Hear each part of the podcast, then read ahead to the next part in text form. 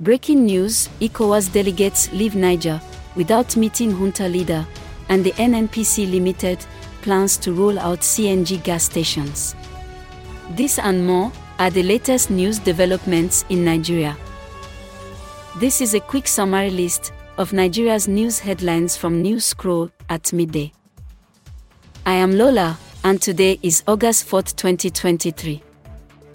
Here are top news headlines, filtered from multiple sources.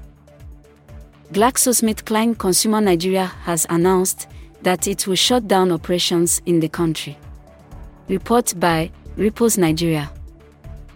Number 2. The NNPC Limited has entered into a strategic partnership with Nipco Gas Limited to develop 56 CNG stations across the country.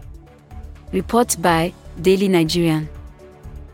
Our final three headlines are as reported by Nairametrics, Punch newspaper, and the Vanguard NG. Number 3, Mele Kyari, the Group Chief Executive Officer of NNPC Limited, has said that the CNG gas station rollout will be ready by the first quarter of 2024. 4. The General Military Junta in the Republic of Niger is planning on recalling the Nigerian ambassador to Nigeria after failing to come to terms with the delegation of the ECOWAS.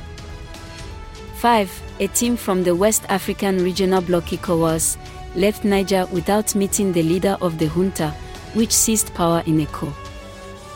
This rounds up the midday's news updates in Nigeria via News Scroll.